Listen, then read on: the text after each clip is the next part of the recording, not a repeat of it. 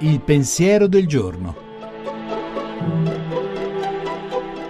In studio Gianni Gennari, teologo e giornalista.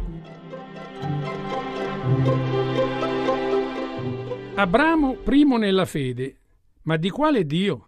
Nel capitolo 22 della Genesi, egli su ordine di Dio sale sul monte per offrirgli in sacrificio il figlio unico a lungo atteso invano, Isacco. Lui, il coltello, la legna per il rogo e il ragazzo, la vittima. A Dresda, in un dipinto di Caravaggio, vedi Abramo col coltello in mano pronto a squarciare il collo di Isacco. Tremendi ricorsi oggi in immagini del terrore. Ma che razza di Dio è questo? Scandalo? No. Tutte le religioni inventate dagli uomini hanno alla base il sacrificio umano. Questa no.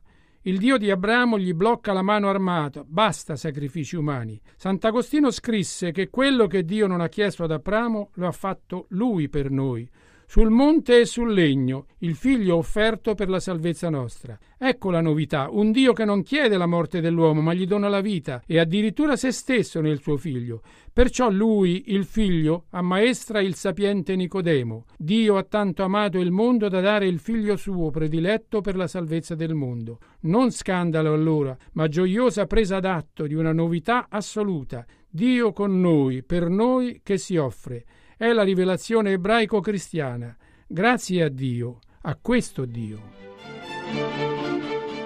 La trasmissione si può riascoltare e scaricare in podcast dal sito pensierodelgiorno.rai.it.